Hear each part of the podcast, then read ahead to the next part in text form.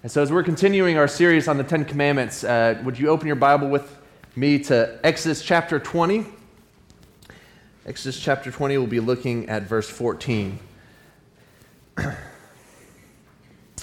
I uh, I expressly did not feel called to be a youth pastor, um, not only because I, I didn't feel called to it, but I, I hope to avoid a lot of these conversations and these type of sermons. Um, but uh, I guess you can't totally get out of it every, every once in a while, so um, it'll be a good time. If you've uh, just are joining us, we've been in our series on Ten Commandments, and now looking at Commandment Chapter seven, uh, at Commandment Number seven. And as you, if you want to go back, all of these sermons will be in the series on uh, online on our website, ashnaz dot org, and it's kind of good to kind of fill them in. I really believe that they are all connected in a strong way, uh, so I'd encourage you to go back. I think the first three are already on the website, uh, and you can go listen uh, to them. Uh, but we've been having a format that we'll look at, even with uh, commandment number seven, simply to ask, what did this mean for Israel? Um, what did this mean in its original context? Uh, context? And uh, the second question is, what does this protect us from? For Israel was convinced that the commandments were a positive thing. They gave life to the community. They protected the community. And so that we have to ask the question, what did this commandment protect them from and us from? And then finally, we will look, of course, of, of how Jesus uh, picked it up on the commandments, uh, what Jesus taught, and uh, how it can apply for us is our third question. So kind of a helpful format. You can see in your bulletin, if you want to take notes, you can take notes along that way. Exodus chapter twenty, verse fourteen. You shall not commit adultery. This is the word of the Lord. Thanks be to God. Have you ever been really put in your place? I mean, someone just said something or did something, and you thought you were here, and they just put you in your place. Um, you know, it, it happens. It's actually a good thing to be put in your place sometimes, right? You can kind of be riding too high or too low, and someone may even lift you up and, and put you in your place. I had a recent experience of being put in my place just last night. Um, you can kind of guess. Church, I need you to know something. Um Back in twenty fifteen, tw- December twenty fourteen, I graduated divinity school. I'd been going to college and my master's program. I had uh, moved cities to pursue a woman. I had built a house uh, for us to live in. Um, I, I'd been doing a lot. So twenty fifteen, we'd been married, and uh, we we had both come to the decision that I would not pursue a church immediately. Thanks, I wouldn't be here today if I would have. Um, and and uh, I said, you know, let's let's let me take a little Sabbath. Let us kind of take a Sabbath so we can do some traveling before we settle down. Um, because my calling and work, when I take it, it settles us down, right? And so Rebecca's work is a little more flexible. She can work P R N, and so she's you know, she she said, I'll work periodically, kind of pay the bills, but we'll travel. So we did four big trips in twenty fifteen. You just needed that back history to understand what I'm about to tell you. Last night, we're sitting with our friends, and my, my cousin Luke is in town as well. Uh, he, he works at a church in Philadelphia, and we were just having a good time last evening without the children, hanging out. And I reminded Rebecca, I, I sent in twenty fifteen, I sent her and her friend, um, Well, we sent, we, Rebecca Rebecca went to New York City with her friend. Yeah, yeah. Going downhill already. I, Rebecca and her friend went to Joc, uh, Jocelyn, went to New York City, had a girls' weekend in New York City. And I just kind of said, remember that time I sent you guys to New York City to have a good time? And what did what did Rebecca say? Well, just, you just, here, you just, here. what did What did Rebecca say? What did you say? You remember that year you didn't work and I did. Remember that year that you took off and I worked and paid the bills and, and supported you, you bum. Uh, that's, I just had to translate it for you right there. She put me in my place immediately in front of my friends and family, right? Zing, put me in my place. It's a good thing to be put in your place. And some of us who are husbands or wives in this room, we've put, been put in our place maybe more times than we'd like to count sometimes. But that's a good thing. Being put in your place uh, can be, and now it can be a hard thing.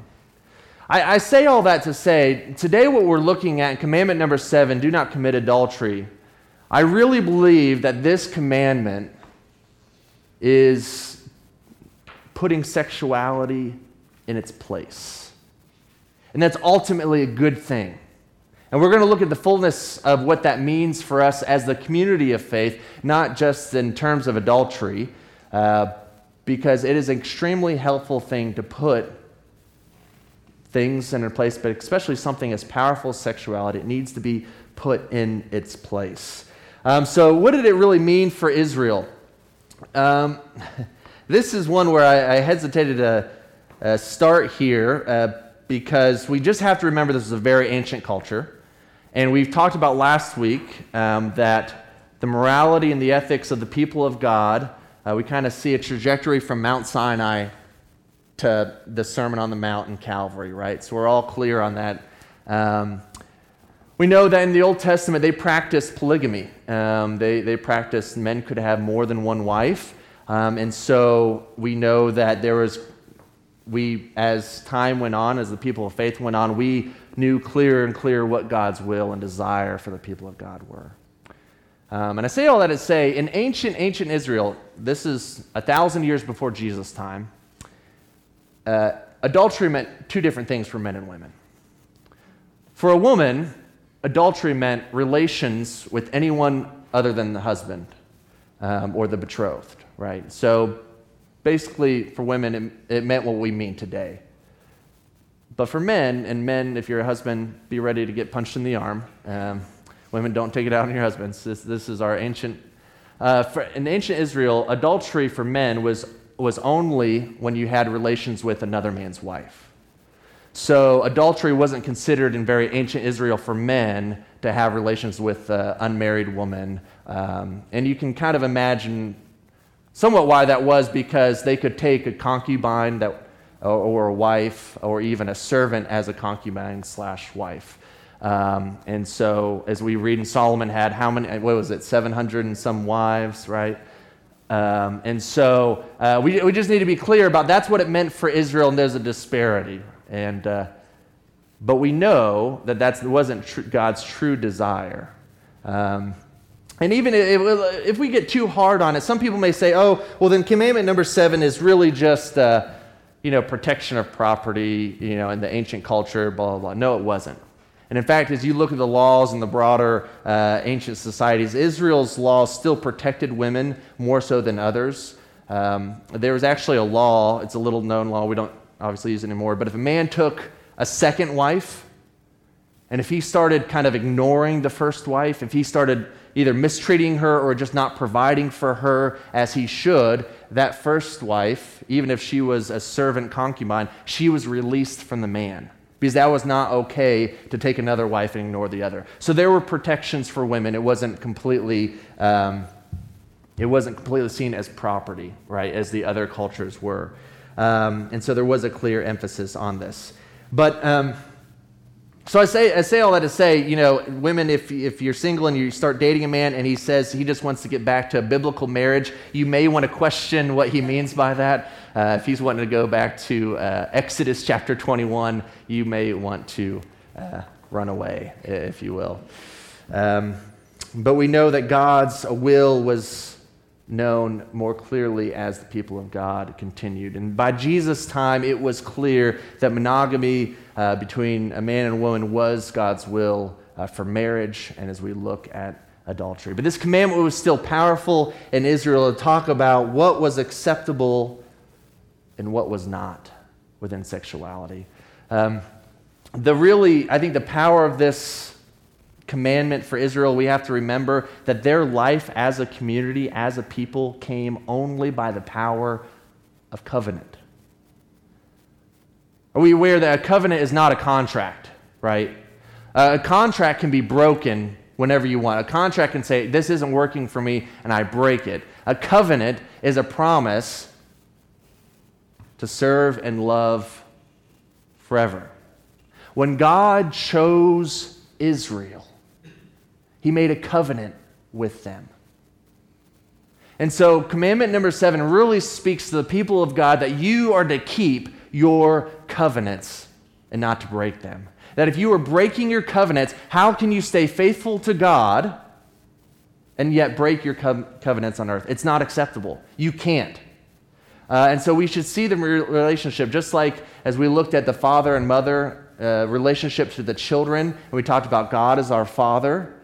We also have to think about the language of being married in covenant, how important that was for Israel to keep their covenants, because their very existence as the people of God depended on the covenant with God.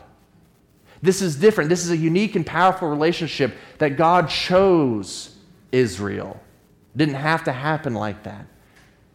Just like God chose Israel, a man and woman choose one another to enter into a covenant. And for Israel, for the people of God, they had to be honest, faithful people, not only to God, but all of their covenants that they entered into. Because if the community just starts breaking covenants, faithful, faithfulness is nowhere to be found, and they have a hard time relating to God as a faithful covenant uh, member. And uh, God actually uses the language through the prophets to say, when Israel isn't faithful to me, it's like a, a cheating spouse, right? That Israel is going to other gods and sleeping with them, and what should I do with an unfaithful spouse? Should I divorce that spouse? Should I get rid of that spouse? But God chose not to. God chose to be faithful even when Israel wasn't. And so when we think of Commandment seven, we can't just think of our human relationships. We really have to think also of the relationship between God and Israel and our relationship with God. That if we're living a lie, breaking our covenants here on earth, that we are breaking also our covenant with God. The two are intertwined in our honesty. And it's also, we need to remember, what we talk about this on Wednesday night. I haven't talked about it too much on Sunday mornings, but what was the main descriptor of God that they always said? It's a Hebrew word called hesed, Co- covenant faithfulness. That is the descriptor of God, that God is always faithful. God is faithful. It's loving faithfulness. That is the descriptor of who God was to Israel. And so as we enter into a relationship with God who is loving faithfulness, ultimately, how dare we be unfaithful in all of our relationships, but especially marriage, as it is so foundational to the community. The commandments really were a protection of the community of Israel.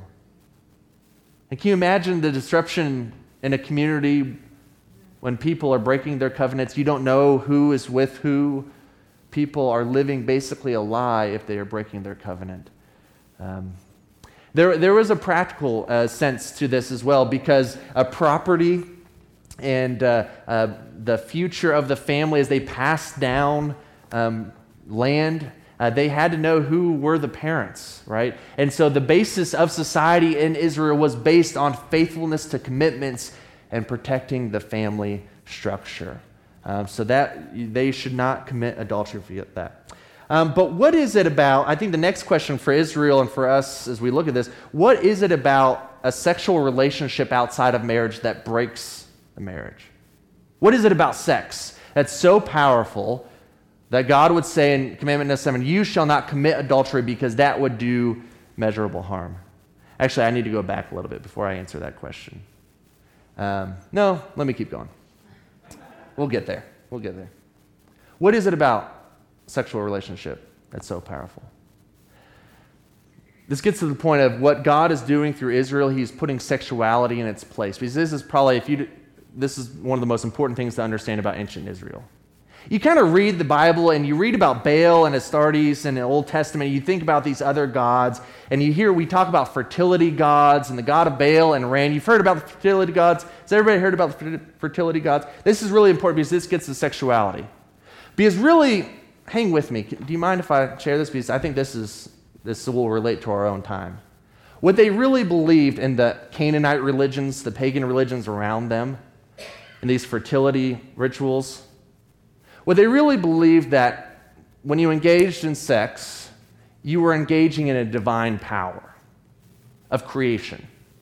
All of these religions had a male and a female counterpart as their gods, and so they believed that what happened in sex was that you were connecting to that divine power and that you were engaged in the power of the gods to create life. And we, you can kind of imagine, see the connection with that, right? And so what happened was, when you do that, when you see in sexual relationships an incredible power of divine and mystical properties, like the pagan Canaanite religions and the fertility religions did, what happens then is that the power is in sex itself, and it doesn't really matter who you do it with. Are you tracking with me? And that's why we, we, we hear about temple prostitution, and we think, how did anybody do that, and why would you ever? Who's doing that?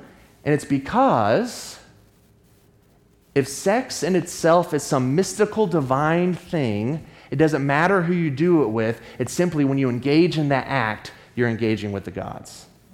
Are you tracking with me? And so what God does in Israel, he takes sexuality and he puts it in its place. He says there's nothing divine about that. In Israel, throughout its history, it never saw God as a sexual being. It never saw creation as an act of sexual encounter. It was out of God's will to create. And so through Israel, sexuality gets put in its place. That's not about the act itself. There's no inherent power or religious significance in that way. Instead, it's put in its place. What do we believe? In Genesis chapter two, as uh, the first humans are created, male and female, they come together, and it says in Genesis chapter two, and they become one flesh when they join together. For Israel and the power of God, they were clear. Sex was a good thing. It was a blessing from God, right? But the, the only power in sex is really to bind two people together to share life in love with one another, right? There was no divine component that we weren't engaging with the gods like the pagan religions around them. That it was when two people came in love one with one another, entered into a covenant with one another, they were able to share life, and really a new life was created out of that one flesh. And so for Israel, the commitment, the commandment number seven really says that there is damage done to the person and to the community when sex is outside of that covenant. You hear me? You tracking with me? Let me just kind of re- refresh because we're going to come back to this. That if if you're a pagan Canaanite of a fertility cult, it's just really about the sex. It, it's really about that union, whoever you do it with. But Israel put sexuality in its place, the revelation of God, and said, no, it's about the covenant. It's about sharing life and love with one another. And sex is a gift that binds two people together, but if you start using outside of that covenant relationship, harm will come to the community and to the person, right? Are you tracking with me? So uh, Israel wasn't, they weren't prudes. Don't look at Commandment seven and say, oh, they were prudes. They knew it was a good thing. They knew it was a blessing. They weren't shy about it in the least, but there was a, a much different conviction about it than the surrounding culture. It was put in its place, and we believe it is a very appropriate place that it was put in. All right, so what does this protect us from? Is that, is, is that is, as Israel looked at it, what does it really protect us from? And here I kind of want to stop and say, this is not just um, a sermon or a, a commandment uh, for those of us in a marriage. Um, it, this is a commandment that really protects and enhances the life for all of us. And I hope as we look at this second point, we're going to see how it does this. Because on the front end, just the let's just state the obvious. This commandment does protect us. Um, That we just know where sexuality belongs. It belongs in a covenantal marriage relationship. Amen. Um, and that protects us that when we get in that relationship with a believer, with a Christian, we just know we, we shouldn't have to worry that they're going to be tempted or, or want to uh, engage in that type of relationship with anybody else but yourself, right? So th- there's an obvious kind of protection there. But let's go deeper, can we? What this really protects us from and what this gives us. Commandment number seven really protects and elevates intimacy. Um, you and I We're created for relationship. Amen. We talk about that. You and I were first and foremost created with, for relationship with God. And also, we were created, as the, the law tells us, that we were created to be in relationship with one another. We need that. We need both of those relationships. Um, and what we, need, we we really were created for as well in those relationships is intimacy. And what I mean by intimacy in its purest form really is to to be known and to know another truly, and to be able to be vulnerable. And so there's a difference. Uh, sexuality and intimacy are not the same thing. Do we see that? That we are called to have intimacy with God, that we are to know God, and God is to know us in a very close relationship, to be fully known. We can have and are called to have intimacy with God. And we are called and able to have intimacy with friendships, that friends can know us, who we are truly. They, we can be vulnerable with friends. We can share life with them, and we can receive intimacy in friendships, and we are called to have those close relationships. We need those. People need close and intimate relationships to survive outside of the bonds of marriage, right? But what we believe about marriage is that that is that amazing relationship that is the most intimate, is called to be the most intimate. And sexuality is a blessing in marriage that and enhances that in intimacy, and it draws people together. Though what we believe about it is that it does a bonding, as we just talked about, the Israel, that it bonds two together in a very intimate way, right? And what this protects us from, though, I think as we are going to talk about sexual sin, what it really, I believe what sexual sin is, is really a trying to fulfill that intimacy need in us, right? That I need to have a relationship, a loving relationship with people. But when we fall into sexual sin, that we are trying to fulfill that in all the wrong ways. And what, what our culture sees and what we try to do sometimes is we try to use sex and sexuality to fulfill that need to have close relationships. And so we get focused on the wrong thing. And that runs into big problems. Because what we believe this protects us from is that if we try to use our sexuality to find intimacy, to fulfill it out of its proper context, that we are actually going to do more harm than good. Because there is a power in sexuality to bind together, but if we're using it flippantly, if we're just trying to chase our own intimacy with random partners, without the com- covenant commitment of marriage, we are going to do harm to ourselves. Yes. And we should have compassion on people because they are looking for our God-given need for intimacy and close relationship, but they're looking for it in all the wrong places. So commandment number seven protects us to say, no, don't look, don't use sexuality outside the bonds of marriage to try to fulfill yourself, because it's not going to work. You're going to do harm to yourself. You're going to do harm to the community. Right. Trying to fulfill intimacy with sexuality is, is really like someone trying to cover up pain and emotional pain with drugs and alcohol. It will need more and more and more, and it will never fulfill and satisfy, right? And I think those of us in marriages and marriages for a long time can testify that what keeps us together in a marriage can't be sex, right? Let's just be honest. It has to be an intimate relationship we're depending on, right? Passion fades, but intimacy should not. So maybe I should speak to those of us in marriages that we need to always have our eye on intimacy, a vulnerable, close relationship where we're growing together. That is the covenant of marriage. Um, and sex can be that powerful binding force that God gave us to enhance that. But do we see the difference of the protection of this both for single people and for married people? You can have true intimacy. You were created for intimacy, and it doesn't need to be based on sex. If you are single, you can be fulfilled in a relationship with God and neighbor. You truly can be. But if you are called and blessed to find another person to share life with, to enter into the bonds of marriage, then sexuality begins to be a blessing to enhance that relationship and bind you together in powerful ways. Commandment number seven protects us from really harming ourselves and finding a life of unfulfillment.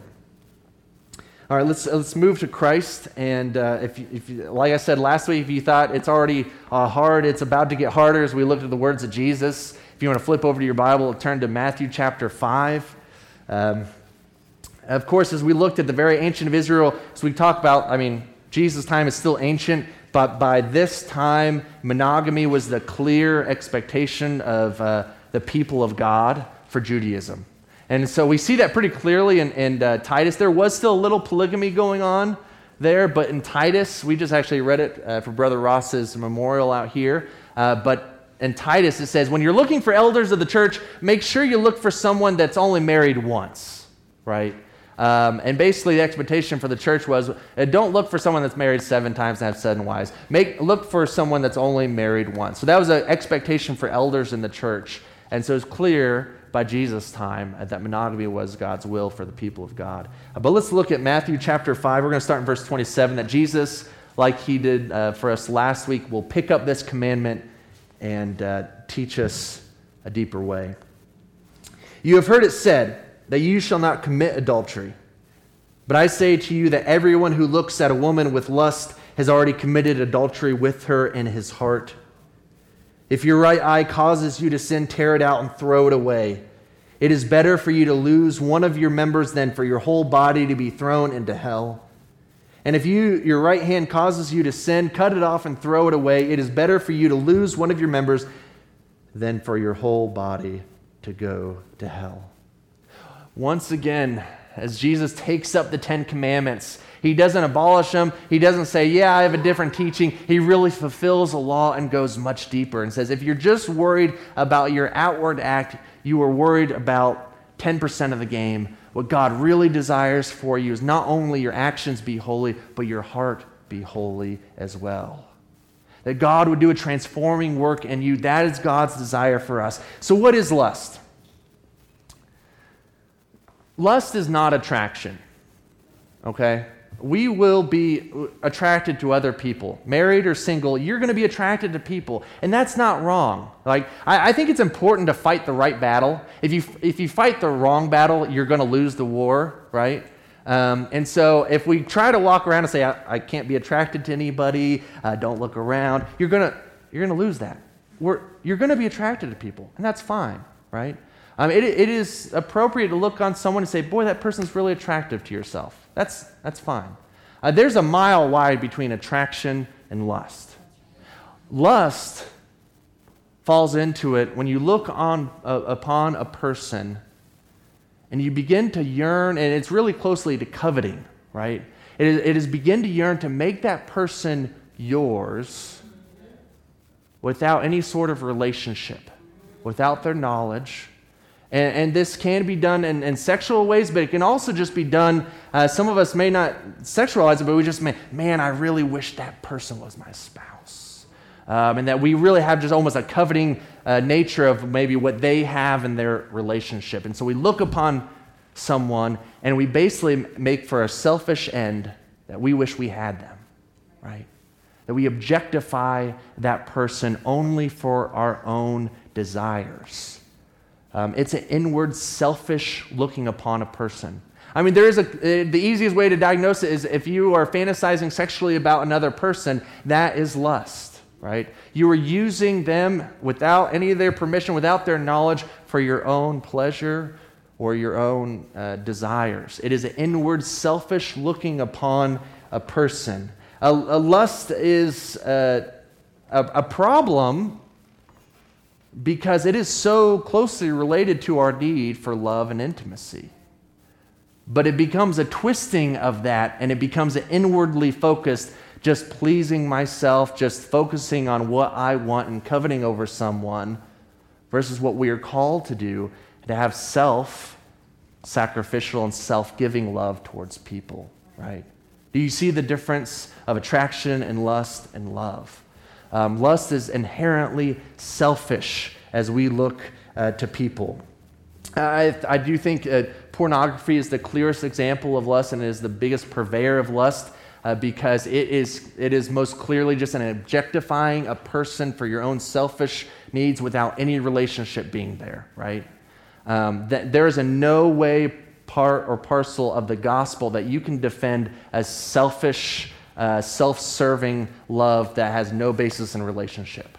Um, and so uh, we, we need to be clear that pornography has no place in the Christian life, um, and that you can be freed from that. And it is dangerous because it is tapping into a desire for intimacy, um, but it, it can destroy that capacity as is inward focused.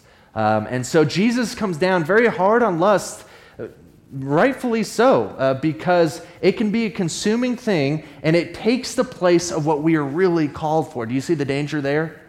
Uh, that we are really called for self-serving love, to sacrifice for one another out of love for both in friendships and marriage, and yet lust comes in, and it's an evil kind of twisted way and says, oh, just worry about what you want, right?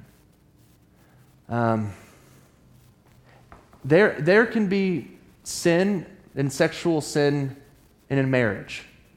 Uh, a marriage doesn't completely free us. If you are just using another person for your own needs and you're never considering what they want or what they need, that is not what God intended for you, even within a marriage relationship. Um, and so it's not just, oh, I'm married, I'm totally off the hook for anything worrying about this. The call of the gospel is always to be considering the needs of someone else, to laying down your own needs on their behalf. Um, and that's why lust is so dangerous. And that's why Jesus looks upon people and says, hey, if you're struggling with this, do whatever you can to remove it from your life, because it is destroying your capacity to fulfill the gospel, to love people as you are called to do, right? And this is why it's so dangerous. This is why it can keep you uh, out of the kingdom of God. Because if you're ever focusing your life on yourself, uh, you cannot fulfill the, the needs of discipleship to follow uh, Christ. So it's a corrupting influence on our hearts uh, that is dangerous, and is so dangerous because it is connected to our need for intimacy. Here's the good news, though. There is a power and a good and a blessing much greater than lust. Um, and that is the power of God's love in our lives to free us from the bondage of sin. God can fulfill our need for intimacy and closeness and love and a relationship by the power of his forgiveness, by the power of his presence in our lives. That God knows who you are more than anyone else ever will. God accepts you, will forgive you, redeem you, transform you, and that is a power that is far greater than any sin or sexual sin, and that you can be freed. Because sometimes I think we we talk about people, oh, well, you know, you can be freed from inappropriate Uh, lust, or uh, as you look upon other people. You can be.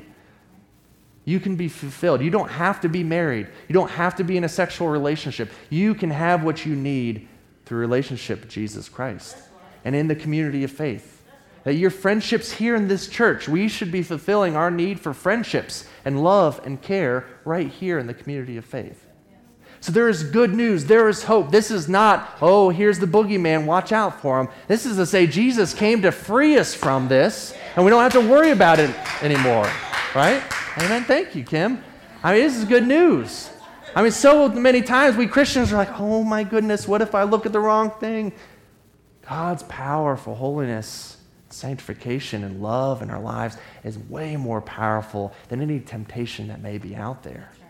And I would say that if we are struggling, uh, I'm not trying to put anybody down, we're going to get to, uh, but if you're struggling, instead of focusing on, focus on the power of God's love in your life. Focus on the power of God's acceptance in your life and his forgiveness and what he is doing and that fulfillment of that relationship. Those other things will fall away by the wayside. Um, and so there is good news that God came to free us even from the power of lust.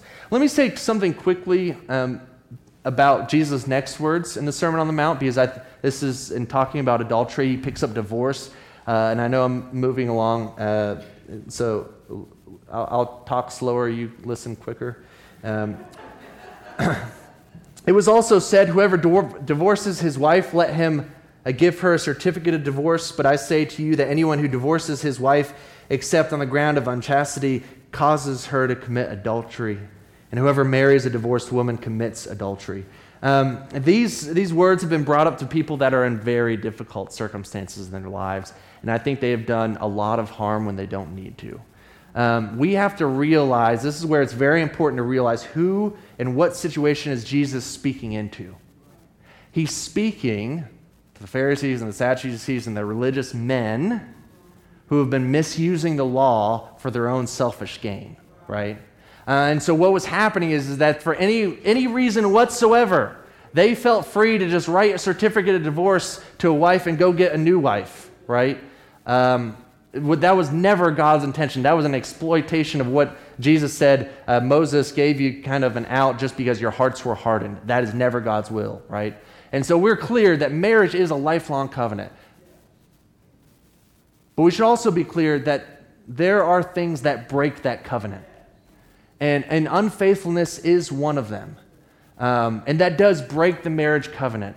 Um, but Jesus here is speaking to the men, basically not trying to, he's basically saying it's a protection for women uh, because their also financial wellness was based on the husband relationship, right? And so um, he's saying you can't pass them around like tokens. There are things, there are things more than even just adultery that break the marriage relationship.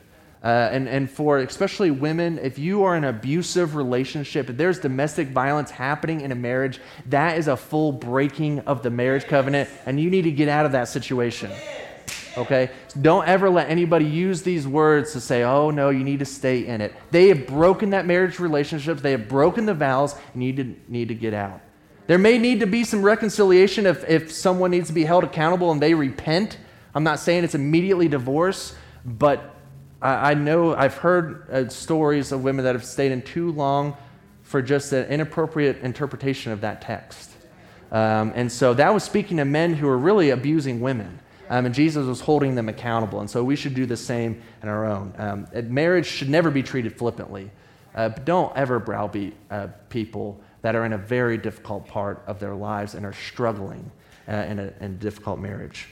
Um, so I, I could go on with that. Let me, let me just return kind of to what this means for us, and especially considering Jesus' words on kind of lust and sexuality for us in the church. Um, and I'll, I'll kind of make this brief. You'll kind of catch what I'm saying, but I really think we're in a time a lot like the ancient, ancient Israelites, that the culture around us makes sexuality into like a god, that it gives sexuality uh, a, almost a divine status in our culture, right? Um, and that they, they chase it. It is uh, one of the highest goods that they pursue. Um, and for us, I think as the people of God, our job is to put sexuality in its rightful place. Um, and I think when it's put in its rightful place, then it can help the community flourish and it can be an extreme blessing. But when it's not put in its place, when it's given either too low of a status or if it's given way too high of a status, it can kind of wreak havoc. And I think what's happening in our society today, actually, it's given way too high of a status, just like it was for the ancient fertility rites. And so that you just chase it at all costs, no matter what it means for other people, right? It's almost a self-serving thing that you just say, I'm going to fulfill my own sexuality no matter what. Nah, that's too high of an elevation.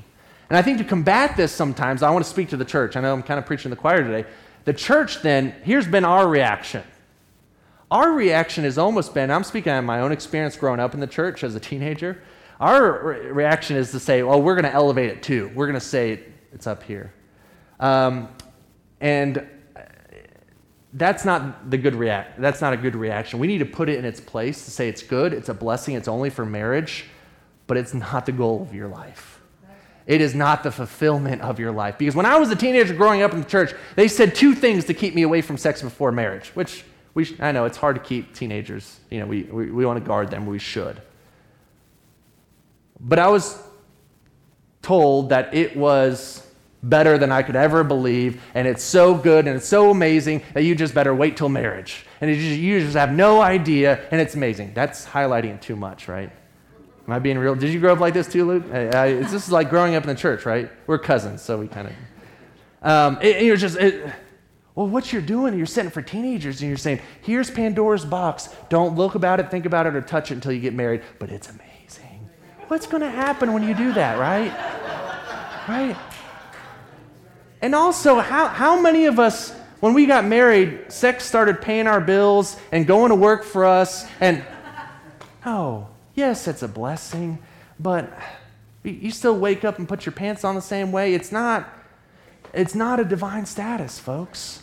Right? Don't give it that power, and don't give that power to teenagers, because I think it kind of pushes them towards it more.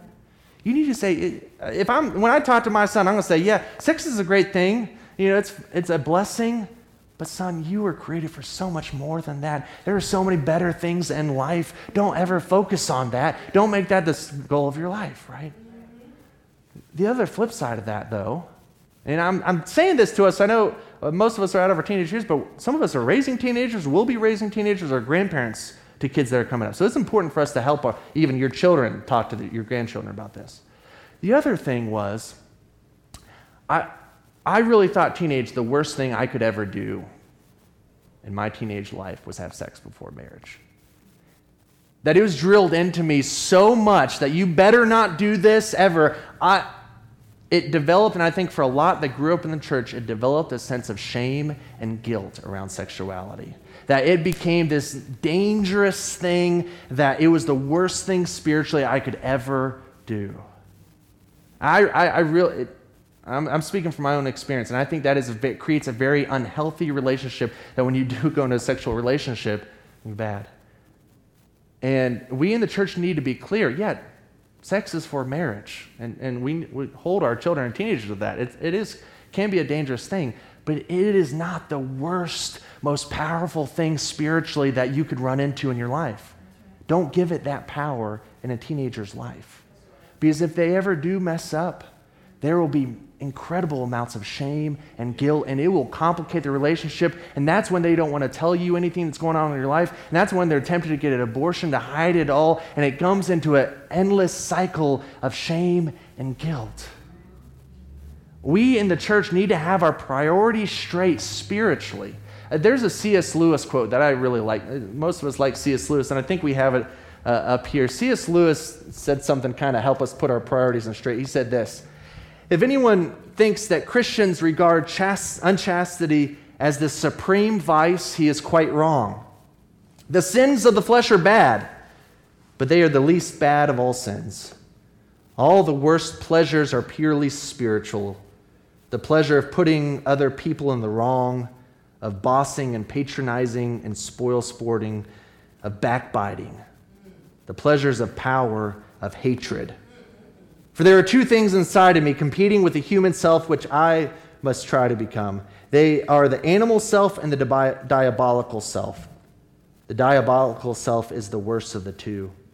That is why a cold, self-righteous prig who goes regularly to church may be far nearer to hell than a prostitute. But of course, it is better to be neither. Better to be neither. Do you see? What is the opposite of love? It is hatred. It is power. It is a lot of things going on in our culture today. When people, maybe a teenager who gets confused, gets off on the wrong track, we can correct that track.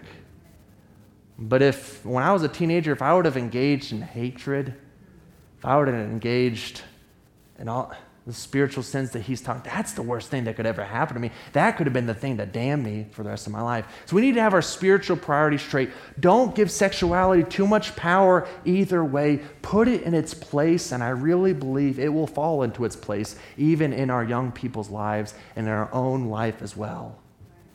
Um, I could go on. I think this goes into rules. Um, don't be too scared. If you're a holiness person, God's at work in your life. Um, we shouldn't be making extreme rules uh, about sexuality. I, I will meet with a, a woman. I'll I have lunch. I've had lunch with some of our women leaders, um, and you know I have protections. I, I say I tell Rebecca everything I'm always doing. She knows. She knows she can always check my phone, so there's no danger in you texting me. But just know that my wife at any time, and I can check her phone at any time. There's protections, but sometimes we can go overboard, and sometimes it really puts women on the outside, right? Um, sometimes we just create a boys' club because you're saying, well, I'm not going to meet with a woman. Uh, you know, Jewish men would never even talk to a woman in public, right? A lot of times out of fear, we can put too restrictive rules in place. I'm not saying go willy-nilly, right? There needs to be protections, but don't go overboard. The power is not that great. The power of the Holy Spirit working in me is far greater than the power of any temptation, right? And so we can have a holiness community that doesn't have to be feared that if I'm talking to Miss Allie by ourselves, right, um, that ne- anybody needs to be worried. Um, because if I'm that if I'm that close where like a, a, a lunch with someone is going to send me over the edge, folks, I shouldn't be your pastor, right? Um, I'm going to have protections in place just to say so somebody can't accuse something, uh, but I'm not going to live in fear. Um, I, I'm going to minister to people, and I'm going to invite men and women into the call of ministry, into the life of ministry, and help them. Does that make sense? Uh, I had a long, I had a whole nother few pages on that, but that, that sums that up. All right. Thou shalt not commit adultery. It's a wonderful protection, a protecting one of the most beautiful things in life, the relationship two married people that get to share life and intimacy and love in a powerful way. And it should be protected. It should be cherished as for the people of God. But for all of us, there is a power much greater than the power of sexuality, and that is the love of Jesus Christ in our lives and what God can do for us. So please know, trust that power. I hope you are in, in, you are connected to Christ. If you don't know that intimacy, if you don't know the fulfillment that you can have with God, I'd invite you to pray about that right now. Come talk to me about what that relationship can look like if you've lived a Christian life without the fulfillment of closeness with God. Because it is possible, it is available, and it is what you were made for. So embrace it. And let us go share that with others. It, it, it spread the message. There is a power much greater than any form of sexuality. It is the power of God's redeeming love in our lives. Amen? Amen. Let us pray. Heavenly Father, we thank you. We thank you, we thank you, we thank you. Uh, that you have created us, and you have created us in such a way to have uh, the blessing of love and community and intimacy. And I pray in these moments that we would turn to you, that we would examine our relationship with you. Would you speak to our hearts? You that know us in the depths of our soul, we come before you now and we lay open our lives and simply say, here we are. Have your way in us. In Christ's name we pray. Amen. Um. As we t- come to a time of communion and time of prayer, as I always do, I, I simply ask you to take a posture of prayer, that you would either pray at an altar, pray in your seat before you come down for communion, but examine your relationship, examine your heart. Maybe you have had your focus on the wrong things. Maybe you've been chasing intimacy in all the wrong places. And now is just a moment maybe to ask for forgiveness, maybe to ask for power over the temptation, but for at least for all of us, now is the time to say, God, I want to deepen the relationship. I want to know you more. I want to open my life to you daily. And as we consider and come to the table, we know that God took the first step towards us, as John sang about, that what we celebrate in the cross and the resurrection is was a message of I love you and I don't want anything ever to separate us. And so when you take the bread and you dip it in the cup, I hope you hear the words, I love you. I love you. I'm here for you. God's desire is for us. How will you respond to that as our servers come down? On the night our Lord was betrayed, he took bread. And having broken it, he gave thanks and said, this is my body broken for you. Take whenever you do, and eat in remembrance of me. In the same way, he took the cup and said, this is the cup of the covenant. This is my blood shed for you and the forgiveness of sins for all. Take, drink whenever you do in remembrance of me. All are invited to the table today. Uh, the decision is up to you. How will you respond to God's love in your life? Come down and partake when you are ready. Let us continue in a time of prayer.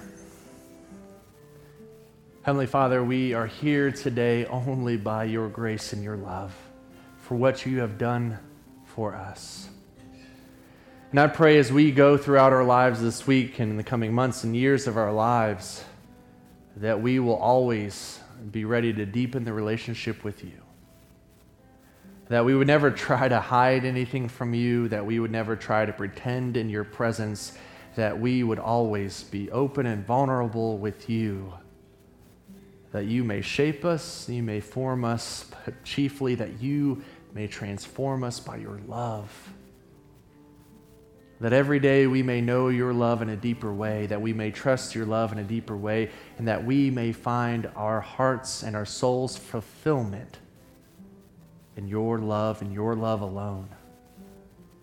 That no matter if we are single or married, no matter what stage of life we find ourselves in, that the fullness of our life would be known through the love of Jesus Christ. And may we trust that. May we hold strong to that. May we not look outside of that love to fulfill us, because everything else will fail us, Lord. And we confess that now. Forgive us for those times that we have wandering eyes from our relationship with you. Call us back to yourself now. Sanctify us holy. Help us to be your holy people, so on fire for you that we can't help but share your love with others. We lift up those who are struggling today, and we think chiefly of uh, Blanca and Harvey and the rest of the family for losing uh, Miss Rose this week. We pray that your spirit of comfort and peace would be upon Harvey as he mourns his parents. But may we be reminded of the great hope that we have and the knowledge that they are reunited in the presence of Christ. And we give thanks for their lives, and we just pray that during this week, you'll provide for the family in large and small ways. We lift up those who are dealing with family uh, difficulties, for those who are struggling to know where the next job is coming from or the next place to live, Lord. We pray that you provide for them. Those who are uh, fleeing the uh, pains of addiction and the bondage of addiction, Lord, would you continue, your spirit continue to free them, to renew them, to strengthen them, and to show them what new life through Christ looks like, Lord. We lift up those who are dealing with uh, diagnoses or potential diagnoses or health problems. We lift up Kathy Horvath, Lord. We lift up friends with cancer that are struggling, those recovering from surgery, uh, preparing for surgery. May your healing hand be upon all of this, and may we trust you even as we go through the storms of life, even as we struggle. May we rest in your unfailing embrace, that you will never leave us nor forsake us. We lift up our church ministries to you, Lord, and we thank you that you've entrusted with us this beautiful church building and ministry of the kingdom of God and spreading the gospel. And we pray that would we do that faithfully. May we have your spirit to empower us, to give us knowledge and wisdom and strength and endurance in the, the ministry of the kingdom. We pray that you'd bless the preschool, Lord, and the little children there, protect them, guide them, plant the seeds of faith deep within their heart. For those meeting here on a weekly basis, escaping the bondage of addiction, we pray that you'd bless and continue that work. For those uh, we are able to minister to in the food pantry, bless that ministry. Lord, um, we need you in this place. We need you in our lives. We need you in our ministries. Otherwise, there's no reason to do any of this. And so we pray that we may keep you at the center, we may see your hand at work, and that you would move through our ministry here at Asheville First Church of the Nazarene. Help us to impact our neighborhood in new and powerful ways and draw people to the gospel and draw people to Jesus Christ so that they may know the same love and fulfillment that we have. We lift up our district and our church leaders to you right now, Lord. We pray for Greg Mason and the North Carolina district and the kingdom of God all around the world. May you advance your kingdom, provide for it. We lift up those Christians who are laying their lives on the line, who are living in fear right now because of their witness to Christ. May you protect them and provide for them. We lift up our local and our state and our national leaders, Lord. We pray that you'd give them wisdom and grace to carry out their duties. May we treat other nations rightly and promote peace and justice wherever we can. Lord, we thank you that before we loved you, you have loved us. So may we be faithful to that love in all of our ways. Help us to pray as you taught us, saying together, Our Father, who art in heaven, hallowed be thy name. Thy kingdom come, thy will be done, on earth as it is in heaven. Give us this day our daily bread, and forgive us our trespasses, as we forgive those who trespass against us. And lead us not to temptation, but deliver us from evil. For thine is the kingdom, and the power, and the glory forever. Amen. Church family, would you stand with me? I think it is so special to be thinking about the beauty of covenant and love. And Harvey shared with me, next week would have been uh, Ross and Rose's seventy-seventh anniversary. Um, so maybe uh, let us leave from this place knowing and remembering the work of God that can happen in us in faithfulness and love. No matter who we are, God's love is enough for us that we may be faithful to it. So may you be God's faithful people. May you be fulfilled in his love and know it to its fullest.